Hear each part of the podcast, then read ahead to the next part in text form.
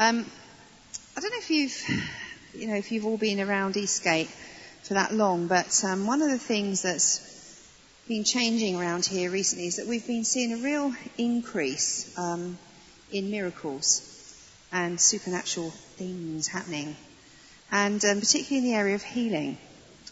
But it's not only not only in healing; we're seeing other things as well. So, um, who was here last Sunday evening? No? Not many of you. I gather there was gold dust floating about last Sunday evening. Is that right? Yeah, exactly. Um, I mean, we, we have had it here before, years ago, before we were actually in this building, but it's been some time since we've seen that. So that's, that's interesting, isn't it? And um, I was I was quite intrigued to hear that because um, over the last couple of weeks, you know, I've been thinking about my preach for this evening, and um, and God started speaking to me about um, signs, wonders, miracles. So I think, oh, there was a sign last week, wasn't there? That was interesting. And then he said to me, signs, wonders, and miracles, and don't forget the works. So that's what we're doing this evening. We're going to be looking at signs, wonders, and miracles, and don't forget the works. And hopefully you'll see how important those are as we go along. I became a Christian um, in the 70s in a church that was what we call cessationist. So in other words, they didn't believe that the gifts of the Spirit were for today. And although we were encouraged to pray for people for healing, I have to say it was more about that they would receive God's comfort than they'd actually be healed. And just occasionally, somebody would say that God had healed them. And although everyone was kind of happy about that, it was sort of treated really as a bit of an anomaly. You know, kind of a very rare event where God in his infinite wisdom decided to do something very unusual and heal someone. And the problem with that was that it never led to any more because nobody ever had any expectation of any more. They were just kind of pleased that this one rare event happened, but it wasn't something that they would kind of get hold of and step onto and then look for the more. Signs, wonders, miracles are meant to change things. They're not meant to just be there and we all go, oh look, something happened. And then that's the end of it. They're actually meant to be a stepping stone that we step on and we go on to the more.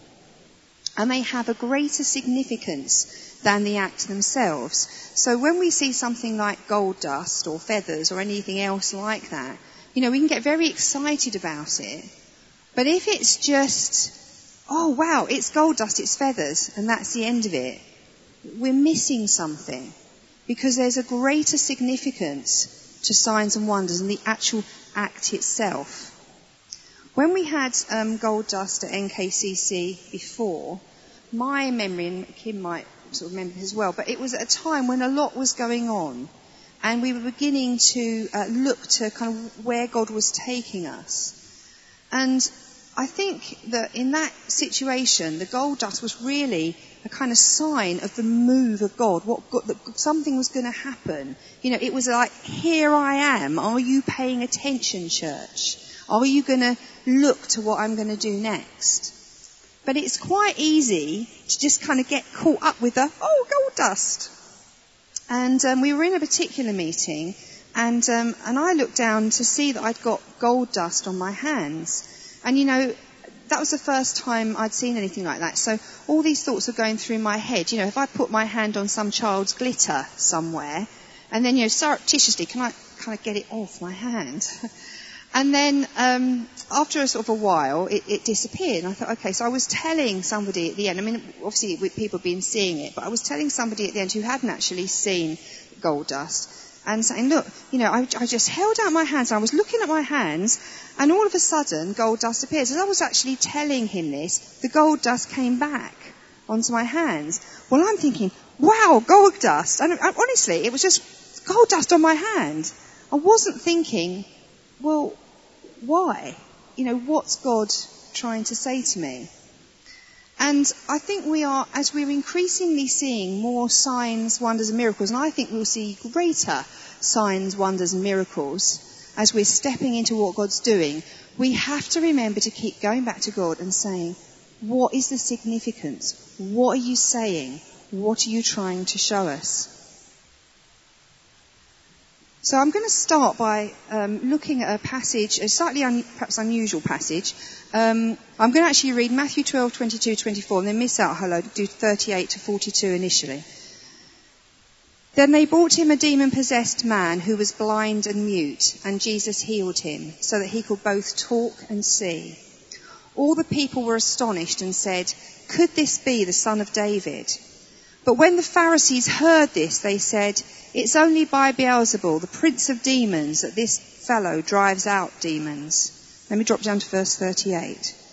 Then some of the Pharisees and teachers of the law said to him, Teacher, we want to see a sign from you. He answered, A wicked and adulterous generation asks for a sign, but none will be given it except the sign of the prophet Jonah. For as Jonah was three days and three nights in the belly of a huge fish, so the Son of Man will be three days and three nights in the heart of the earth. The men of Nineveh will stand up at the judgment with this generation and condemn it, for they repented at the preaching of Jonah, and now something greater than Jonah is here. The queen of the south will rise at the judgment with this generation and condemn it. For she came from the ends of the earth to listen to Solomon's wisdom, and now something greater than Solomon is here. So, when God told me to preach on this passage, I'm thinking, ah, why? Um, but actually, as I started to look at it, I started to think about it a bit more. See, Jesus isn't saying here that it's wrong to ask for a sign, and I have heard that preached. It's all about who he's talking to and why they're asking for signs. He's speaking to the Pharisees, the religious leaders, and more than anyone else, they really should have understood what the miracles that Jesus did was, you know, what the significance of them was, what they pointed to. Now, when the people saw what Jesus did, when they saw him heal the man that was blind and restore his ability to speak, they were astonished, and their reaction was immediately, you know, who is this guy? You know, how can he do that? You know, is he the son of David? In other words, is he the Messiah? But when the Pharisees heard the people saying those things, or maybe some of the people asked the Pharisees what they thought, they're meant to be the religious teachers, their reaction was that actually the way that he healed was through the demonic not through God at all, which was nice of them. And what did they do next? Well, they asked him for, for a sign, which is a bit odd when you think about it, because he'd just given them a pretty amazing sign. You know, I don't think they would very often have seen somebody who could neither see nor speak completely set free, able to talk and able to see. So why are they asking him for a sign? What are they expecting? Can we just put the second passage up, thanks? If we look in Matthew 16, 1 to 4, I think it helps to explain it. This is um, another occasion when the Sadducees and the Pharisees come to Jesus, and, and we read this. The Pharisees and the Sadducees came to Jesus and tested him by asking him to show them a sign from heaven. He replied, When evening comes, you say it will be fair weather, for the sky is red. And in the morning, today it will be stormy, for the sky is red and overcast. You know how to interpret the appearance of the sky, but you cannot interpret the signs of the times. A wicked and adulterous generation looks for a sign, but none will be given it except the sign of Jonah. Jesus then left them and went away. Now, the Sadducees and the Pharisees didn't normally get along. They had completely different ideas and they were at odds with one another. But in this particular instance, they've banded together and they've come to test Jesus. And it says that they asked him for a sign from heaven. And I wonder if that's the same kind of sign that actually was asked before in that first passage. Because you see, in their tradition, a sign that was done on the earth, so for example, if you cast out a demon or you healed a blind man or whatever, that could be counterfeit. That maybe didn't come from God, that came from somewhere else. But a sign from heaven, a sign that was done in the sky or came from the sky, so something like Elijah calling down fire, you remember that one? Or in Isaiah where the sort of sun kind of stops in its course. Those kind of signs were thought not to be counterfeit. So they've seen him do signs on the earth, and they're now saying, well, come on then, Show us a sign from heaven. And Jesus gives the same answer again. He says, A wicked and adulterous generation looks for a sign, but none will be given it except the sign of Jonah. He told them that they can't interpret the signs of the times. And he starts to enlarge on that as he explains what the signs of Jonah mean. Jonah was three days and three nights in the belly of a huge fish, so the Son of Man will be three days and three nights in the heart of the earth. The men of Nineveh will stand up at the judgment with this generation and condemn it, for they repented at the preaching of Jonah. Now we know the story of Jonah. God tells Jonah to go to Nineveh, which was the capital city of Assyria, and it was a huge city. Some people believe it was 60 miles across and would take three days for someone to kind of go across it, and that is a, a massive, massive city for the time. So God tells Jonah to go to Nineveh and to warn them that unless they change their ways, unless they kind of leave off their kind of wickedness, he's going to destroy Nineveh. And Jonah's not very keen on the idea, which um, isn't terribly surprising because the Assyrians were known for being a bloodthirsty, warlike people who weren't um, very nice to their enemies. I, there's a, I found a lovely little passage which um, was written by one of the military commanders at the time. It says, he says this, I slew 260 fighting men. I cut off their heads and made pyramids thereof. I slew one of every two. I built a wall before the great gates of the city. I flayed the chief men of the rebels and I covered the wall with their skins. I hope you're not squeamish. Perhaps I should have warned you. Some of them were enclosed alive in the bricks of the wall. Some of them were crucified on stakes along the wall. I caused a great multitude of them to be flayed in my presence, and I covered the wall with their skins. I gather together the heads in the form of crowns and their pierced bodies in the form of garlands. So perhaps you understand why Jonah wasn't very keen on going to Nineveh. So Jonah takes the ship to escape God's plan and soon gets caught in a, in a, a storm. And when the sailors uh, say, you know, what's, what's causing the storm, why are we in this predicament, um, they draw lots and it, it, falls on Jonah. And Jonah explains that it is probably his fault because he's been running away from God. And the only kind of thing that's going to save him is if they throw him overboard. Jonah gets thrown overboard, is swallowed by the great fish, and spends three days and three nights in the body of the fish and then eventually is spat out on, onto dry land and then goes to Nineveh and preaches and effects repentance. You know, we can see um, the obvious there, can't we? You know, the picture of Jesus who was in the, who was, um, who sacrificed himself, who on the cross, who was in the ground for three days and who was raised to life. And the message is one of, of repentance. So you can see the link with what was going to happen to Jesus. But you see, Jesus knew that the Pharisees and the Sadducees were not going to believe him, whatever sign he, he did, whatever miracle that he did. Because they'd already decided that he wasn't the Son of God. They'd already decided that he was just a man. And so there was nothing that he could do that would have changed their view. And so he says, when Jonah preached repentance, the Ninevites responded to that. And so at the day of judgment, they, they'll stand up and they'll condemn this generation because the Pharisees, more than anyone else, should have known who Jesus was from the signs that they saw.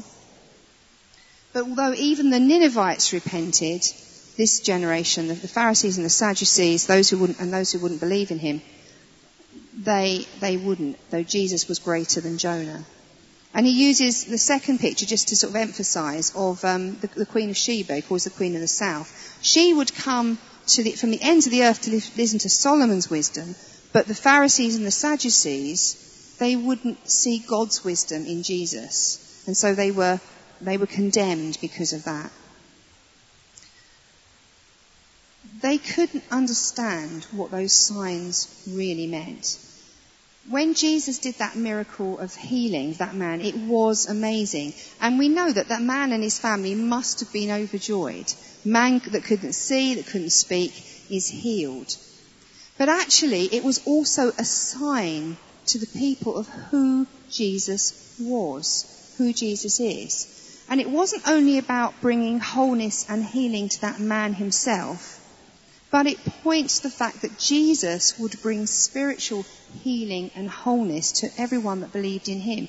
He could open the eyes of the blind spiritually as well as, um, as, well as uh, physically. In John 6:26, we, we've um, just had the story of the feeding of 5,000. And after the feeding of 5,000, some of the crowd come to find Jesus. And he says this, he says, very, very truly I tell you, you're looking for me not because you saw the signs I performed, but because you ate the loaves and had your fill. Do not work for food that spoils, but for food that endures to eternal life, which the Son of Man will give you for on him God the Father has placed his seal of approval. So again, the feeding of the 5,000 was a good thing. They were hungry, tired people. There was nothing wrong with the fact that he fed them. That was fantastic. But again, it pointed to something bigger. Because Jesus is the bread of life. And he brings eternal and abundant life. And some people were able to read the signs of the times and see beyond just the miracle to what it said about Jesus himself. Signs, wonders and miracles alone very rarely convert people. So we see cancers healed here, we see tumours disappeared. Um, you know, you could, we haven't, but we could see someone raised from the dead. I think we are going to see that one day. Do you know, even someone being raised from the dead will not convince someone who's already decided that Jesus isn't the Son of God. They won't do it by themselves, but they are a pointer to who he is. So do you want to see a sign and a wonder? Well, I can't create something out of nothing, I'm afraid. Only God can do that. Um, so if he wants to send feathers or something, that's fine. But I can show you something. Um, about, uh, I guess, 18 months, two years ago, I was, I mean, I won't say which church it was because I won't expose them. I, this goes out all over everywhere. But um, I went up to a church in the north of England, a particular thing that I was doing.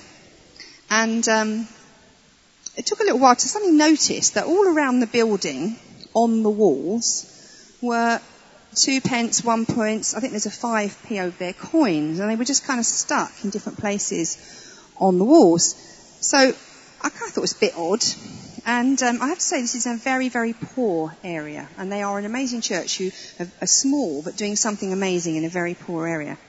So I said to um, the leader's wife, "Why have you got coins stuck on your wall?" So she said to me, "Okay, well," she said, "Go and take one off." So I'm like, "Right."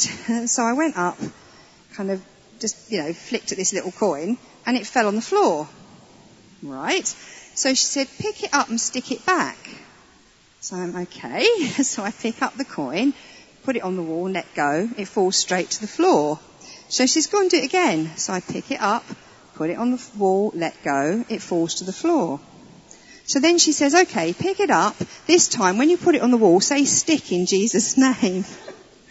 You're a real idiot, don't you? So, okay, so I get down, I pick up this, this coin, put it on the wall and go, stick in Jesus' name. I take my hand away and the coin stays stuck to the wall. So I'm like, what? so I'm like, well, why? what? And she says, I don't know. She said, we just say it's a sign that makes you wonder. So, so I started to kind of ask a few more questions and talk to some, some other people. And actually it's quite funny because some other people have got in on this and you saw these people sort of shifty getting coins and going, stick in Jesus' name. And it wasn't just in one place, it was actually in different places around the building. But see, the thing is, um, one of the girls there, one of the young women, she had gone into school and told her physics teacher about this. And so her physics teacher says, well, there must be um, something magnetic about the wall, or there must be something funny about the paint, or there must be. See, a sign and a wonder doesn't make anyone believe who doesn't. Yeah. So this girl come, came back and said, teenager, and said, well, you know, my physics teacher says there must be something about the walls.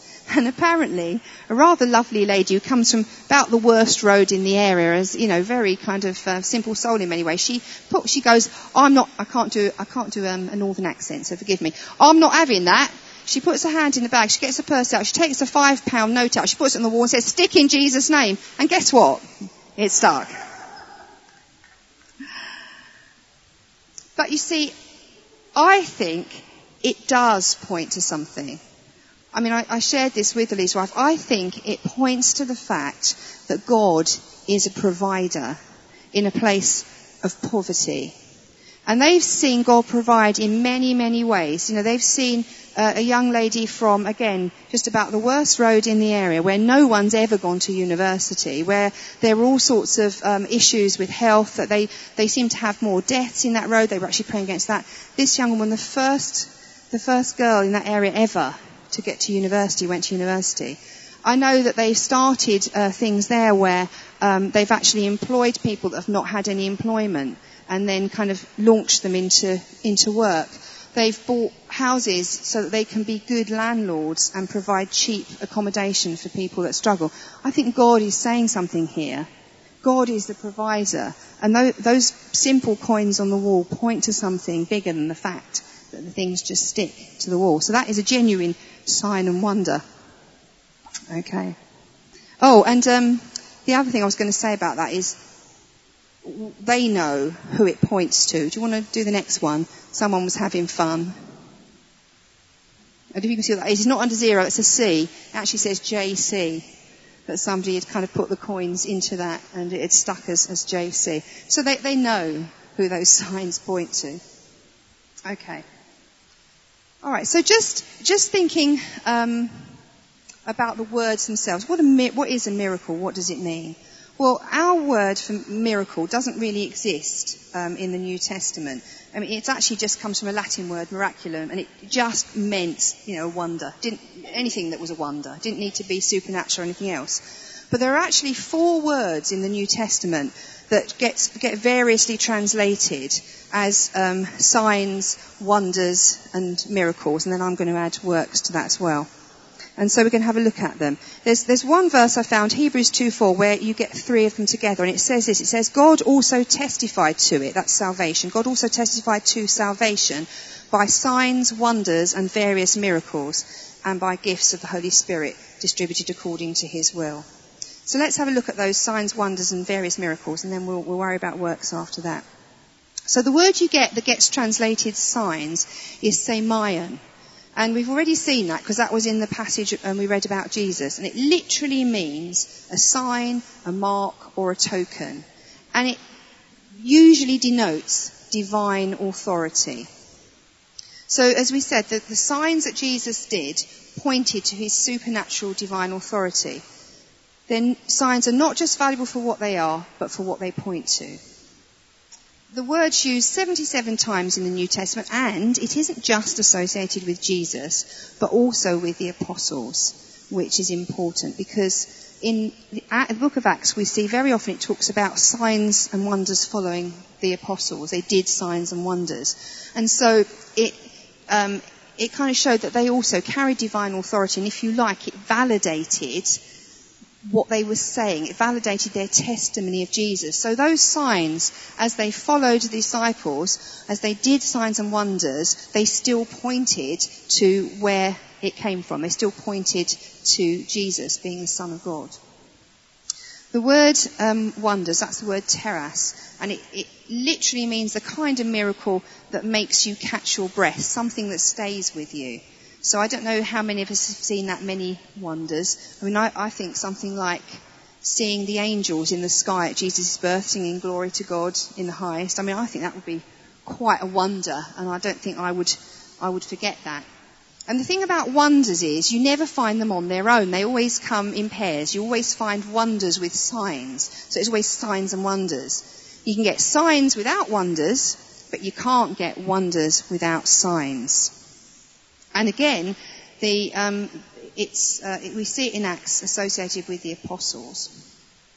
Then we, um, we get to the word that in Hebrews 2 was translated miracles, and that's the word dunamis, which is maybe one people know.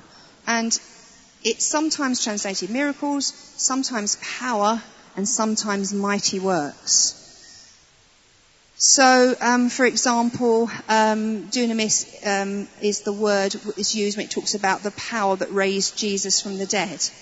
And in, in the Gospels, normally dunamis is associated with the power that Jesus used, if you like, his ability to do miracles.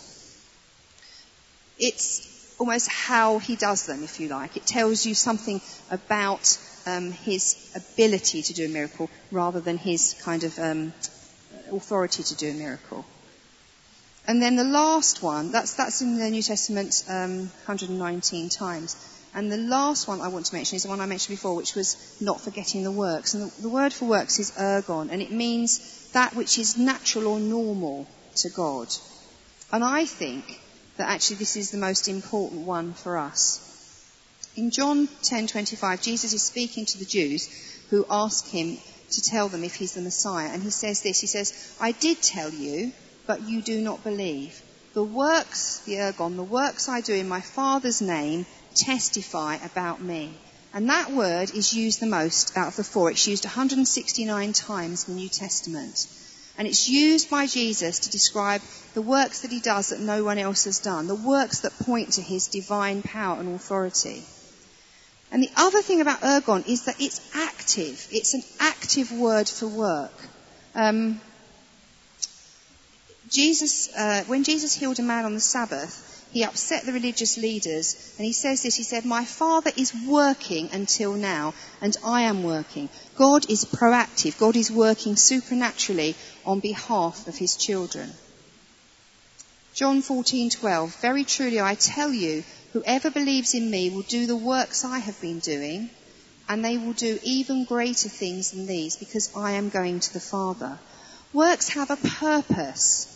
And the Bible tells us that we were created to do good works. Ephesians 2:10 We are God's handiwork, created in Christ Jesus to do good works which God prepared in advance for us to do.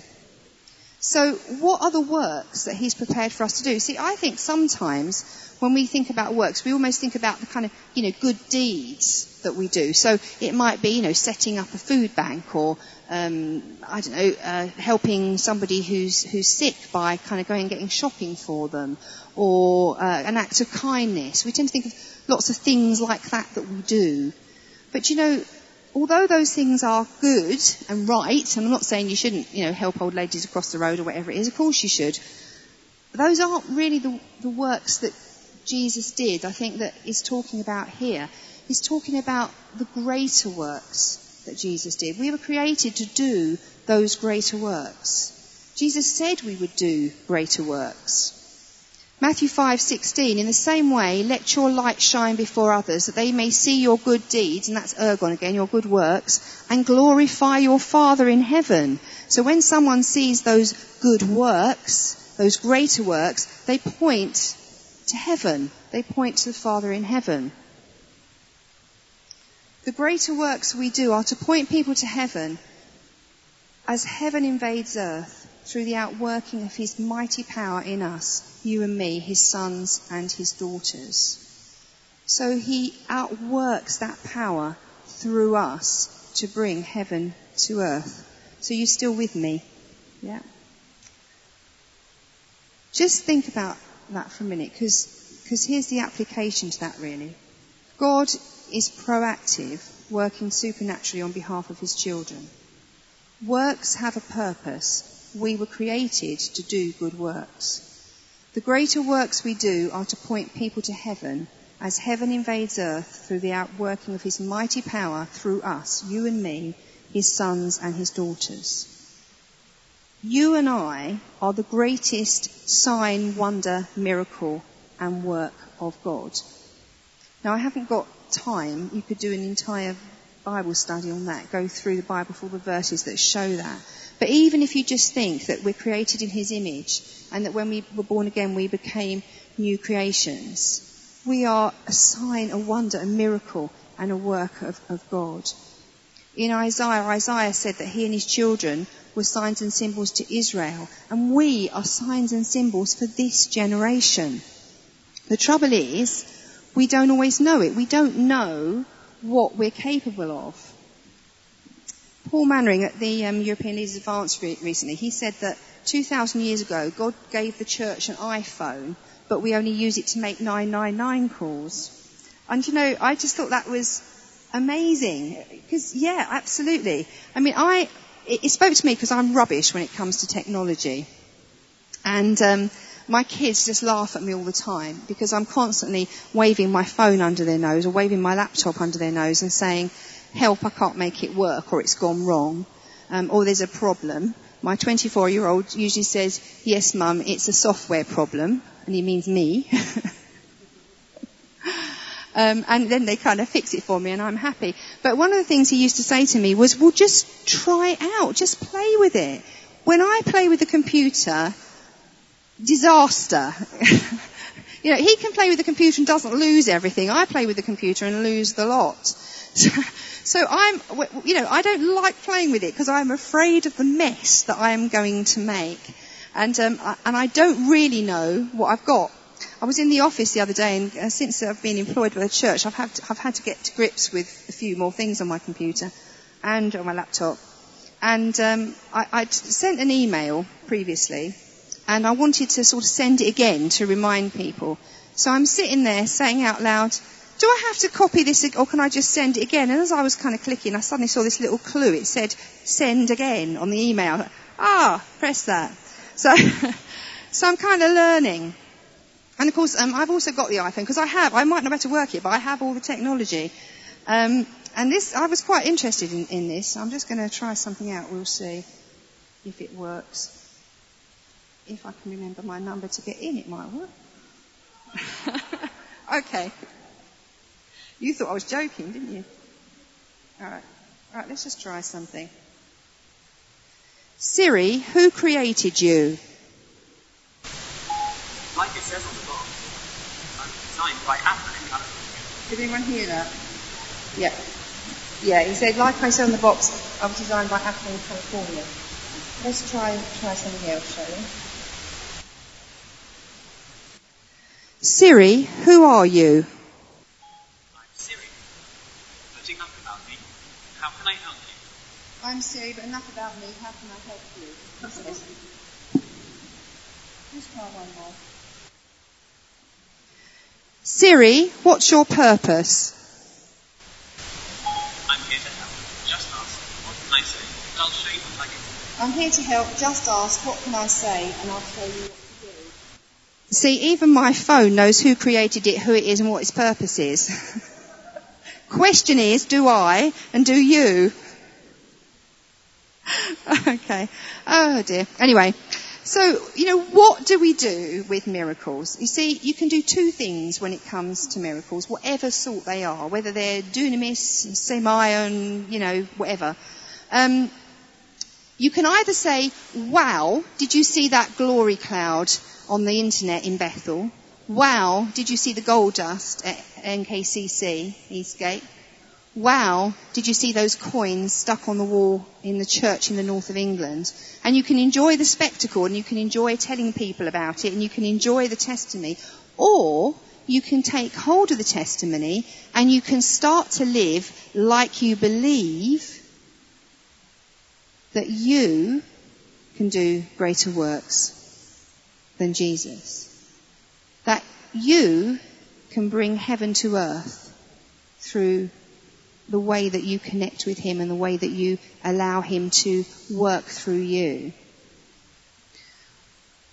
I'm preaching to myself here because it's easier to walk by the person sitting on the street in London than stop and say, can I pray for you? Or I believe God's got a word for you. It's easier to do that. It's easier to um, only pray for people that are in church that I know well, that are not going to mind or say something rude to me, or um, if they don't get healed, well, that's okay. But if I pray for someone outside and they don't get healed, is that going to make even more of a mess? Am I going to cause even more of a problem? I'm, I'm making these things up. I have my own set of issues with this stuff, and I'm sure that some of you do as well. But I need to start to learn what I have. And I need to stop being afraid of failure. And I need to stop being afraid of making a mess. And I need to go out there and start taking some risks. See, this morning Mark Henley spoke on leaving a legacy.